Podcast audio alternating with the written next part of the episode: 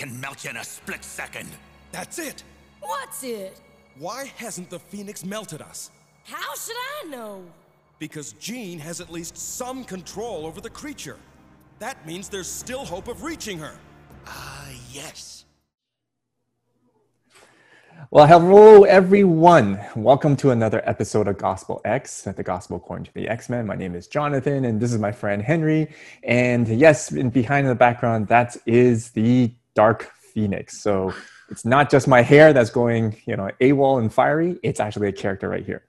But uh, we are now embarking on, well, actually, we're carrying on the series, uh, this four-part series apparently, and this is episode three of the Dark Phoenix saga uh, of the 1990s X Men animated series. And so we will start off with a brief synopsis of the of this episode, just a quick summary. So Henry, how about you do the honors of uh, just bringing everyone up to speed? Well, this is a action-packed episode where you know at first the the X Men go and fight with the Phoenix in the park, and then afterwards the phoenix just brushes them off calls them annoyances. They their, their, powers have no effect on her at all. She flies off into outer space and destroys a star which brings the attention of the the shi'ar empire um, onto her uh, we'll find that later on in the episode then she goes back to earth um, goes back to her um, childhood home because that's where she felt safest in her life.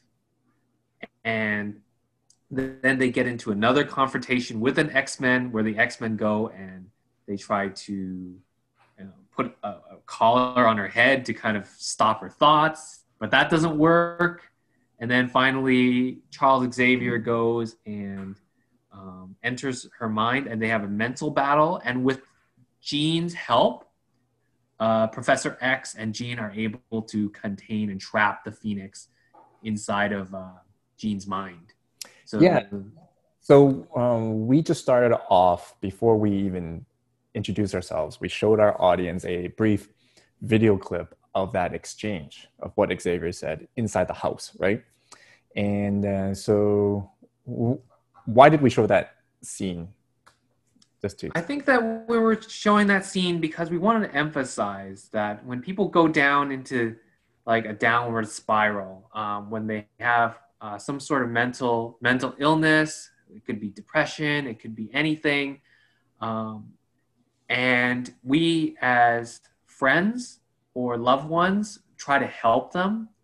There's no way that we can actually pull someone out of a pit if they're not willing to be helped and this is where we saw the parallels here with the Phoenix is that, you know, a part of Jean is still in there trying to get help, trying to be saved. And her friends recognize that because the Phoenix is so powerful. We've seen her through many episodes. She could she could dive into a star, she could destroy an entire star system, she could melt everyone. Why hasn't she done it? And her friends realize it's because she doesn't want to hurt her friends. She doesn't want to be in this cycle of destruction that the phoenix is currently in she wants out of it right which is interesting because um, her friends continue to fight right continue to pursue believing that there's still their true friend is still in there regardless of what behavior she's been doing like it's almost like that no matter how many times the uh, jean taking over by phoenix uh, rejects them like that tells them to go away. Why do you become an annoyance, right? Get out of here, right? Uh, her friends, knowing her very well and knowing her truly and loving her very much, uh, knows that this is not the Jean that they know. So they continue to pursue and continue to help her, which is interesting. This is this is very true because a lot of times when people go into these downward spirals, they tend to try to push people that care about them away. Yeah. Like right? seclusion. And yeah. Seclusion, try to try to be by themselves. They feel like they just become hindrances to their friends, but their friends, their true friends, continue to pursue pursue them because they know that that's this is not who they are. This is yeah. not who they are. They know who their true friend is. Yeah. And this is interesting because this is a good conversation that we're having right now. Uh, till this day, it's about mental health right? And how should people like uh, ourselves, like friends and family, who how can how do you help a person uh, who keeps on you know secluding themselves and or not wanting our help, etc. Is that well, those are just behaviors, right? Uh, um, things that it just comes out of their mental illness, but really that's not their true self talking. That's just their um, just behaviors, and we cannot um, judge them by, by um, or just determine oh it's a hopeless cause right? We cannot say that there's a hopeless cause because you know that's not who they are. That's not them. There's a there's a there's the truer person the person that you knew is still there just that the behaviors are now just cloaking that and just uh, hiding that person away. So that's uh, an interesting point that yeah, you made.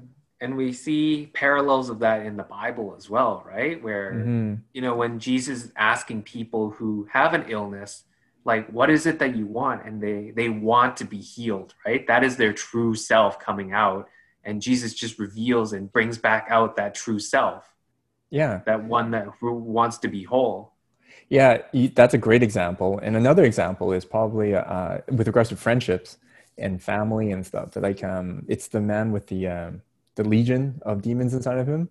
Uh, yeah, for those who don't know, there was a story about uh, how this uh, man with a, a, whole host of uh, demons inside. Basically, back then they probably described uh, mental health as demons, lots of demons. So, uh, however, people who did not know him thought that his behavior, they were afraid of his behavior only right? They thought that this guy's a maniac, and so everybody avoided him. But people who really knew him, his true friends, actually went and asked Jesus to heal this guy because they knew that this is not him. This is not who I, who we have come to know and love.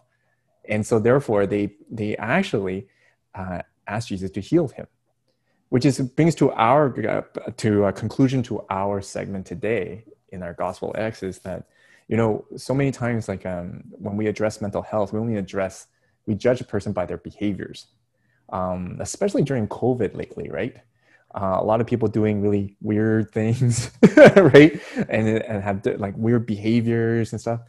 That it might not be their true self, right? And um, and therefore we it, just like Jean's friends, we have to appeal to people like their friends, people who really know them, to really get to understand who they are and what their needs are and how can we help them just like what you said about you know really truly getting to know that individual and what their needs are and how can we help them especially our loved ones too.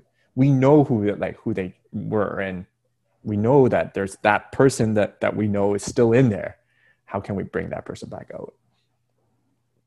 Right? That's very true. All Any, right. anything you want to add i think that's pretty much it um Next time, we will go and embark on the very last episode of the Dark Phoenix saga. So mm-hmm. I'm quite excited about that because at the end, they did trap the Phoenix, but the Shi'ar Empire showed up at the end of the episode, and now they are saying that both Jean and the Phoenix need to be destroyed. So we will find out how the X Men figure that out. So what? Yeah, that's going to be an interesting theme on what we're going to try to talk about on that one too. so anyways thank you all for joining us on another episode of gospel x the gospel according to the x-men again my name is jonathan this is henry if you have any questions or comments feel free to comment at the bottom of our page or on our post or in the bottom of our youtube or visit our website at www.completedisciples.com for more information on what we do talk to you later